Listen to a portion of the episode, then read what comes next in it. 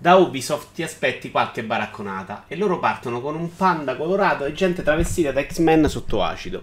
È il momento Just Dance e riescono sempre ad alzare l'asticella dell'imbarazzo. Out ad ottobre. Il primo trailer di Beyond Good and Evil 2 è fantastico ma in CG e l'unica notizia rilevante è che Jade sarà il villain. Si vede anche una città ma l'uscita non sembra vicinissima. Rainbow Six ha raggiunto i 35 milioni di giocatori dopo il poco interesse iniziale Gesù e i suoi quattro pesci gli spiccia a casa.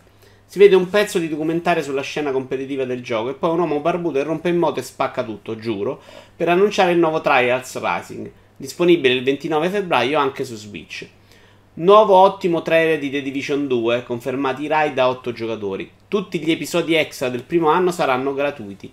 Il DLC di Mario Rabbids viene celebrato con della gente che suona sul palco mentre passa il trailer meglio del Panda con distacco ed esce il 26 giugno. Si rivede finalmente Skull and Bones, tecnicamente incredibile e sembra aver virato verso l'MMO, più o meno come Fallout 76. 2019 pure lui.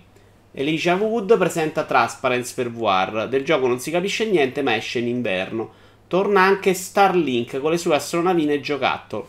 Uscirà il 16 ottobre, bomba, ci sarà l'universo di Star Fox al suo interno, solo su Switch.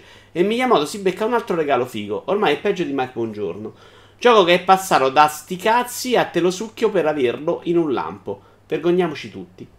Grandi pompini alla community di For Honor, la Starter Edition gratis per questa settimana e mostrano i nuovi eroi. Altra occhiatina a The Crew 2, ma esce davvero tra un soffio. Si vede Assassin's Creed ed è comunque un bel colpo d'occhio.